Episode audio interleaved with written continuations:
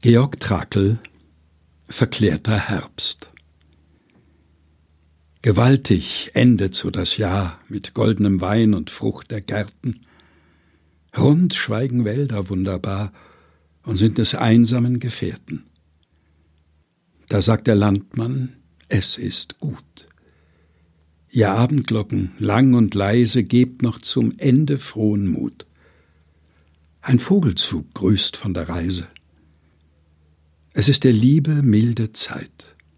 Im Kahn dem blauen Fluss hinunter, wie schön sich Bild an Bildchen reiht. Das geht in Ruh und Schweigen unter. Georg Trakel, Verklärter Herbst, gelesen von Helga Heinold.